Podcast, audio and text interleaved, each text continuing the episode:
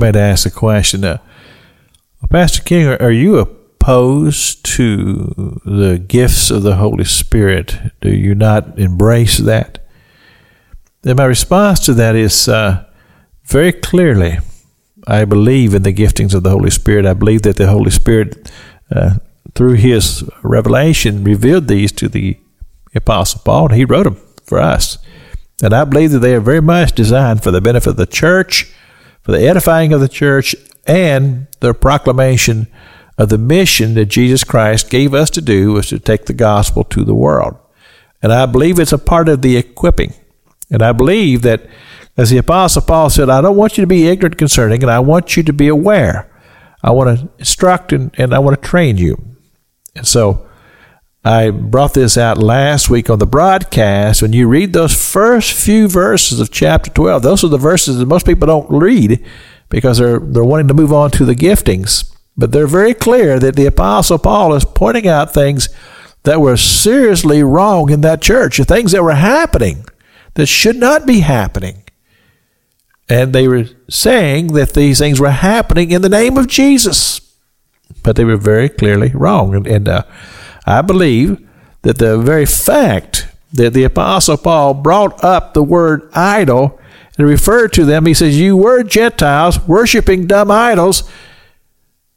And I have to take that a little further because why else would he have brought it up? That he was inferring that they had taken things that were meant for the edifying of the church and had turned them into an idol in that church. Well, on my uh, talk show that I do here on uh, in Tallahassee, our local flagship station.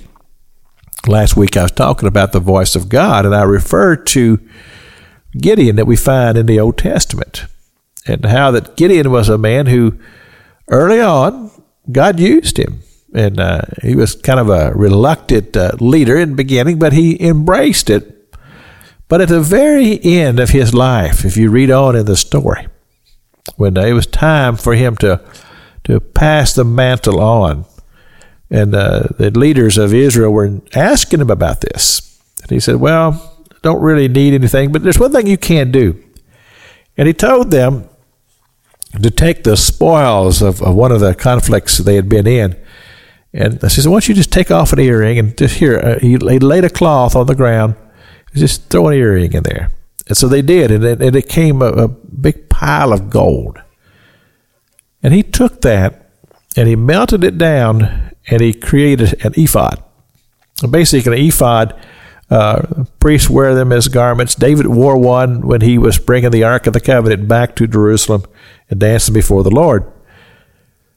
But he took that ephod and he hung it up in a, in a spiritual place and he meant it as to be to the glory of Jehovah God because Gideon believed in the God of Abraham, Isaac, and Jacob. But the people turned it into an idol. And they began to worship it. And scripture says this became a black mark in the life and the testimony of Gideon. That which was designed for the work of the Lord in Gideon's mind and heart became something that the people made an idol of. And I believe that that's not a difficult thing for the human mind and heart to do. Things that are not intended to be worshiped within themselves and to become idols, but to be effective and tools to do the mission that Jesus Christ has called us to do and has equipped us to do. It's Pastor Jack King with the gospel on the radio broadcast.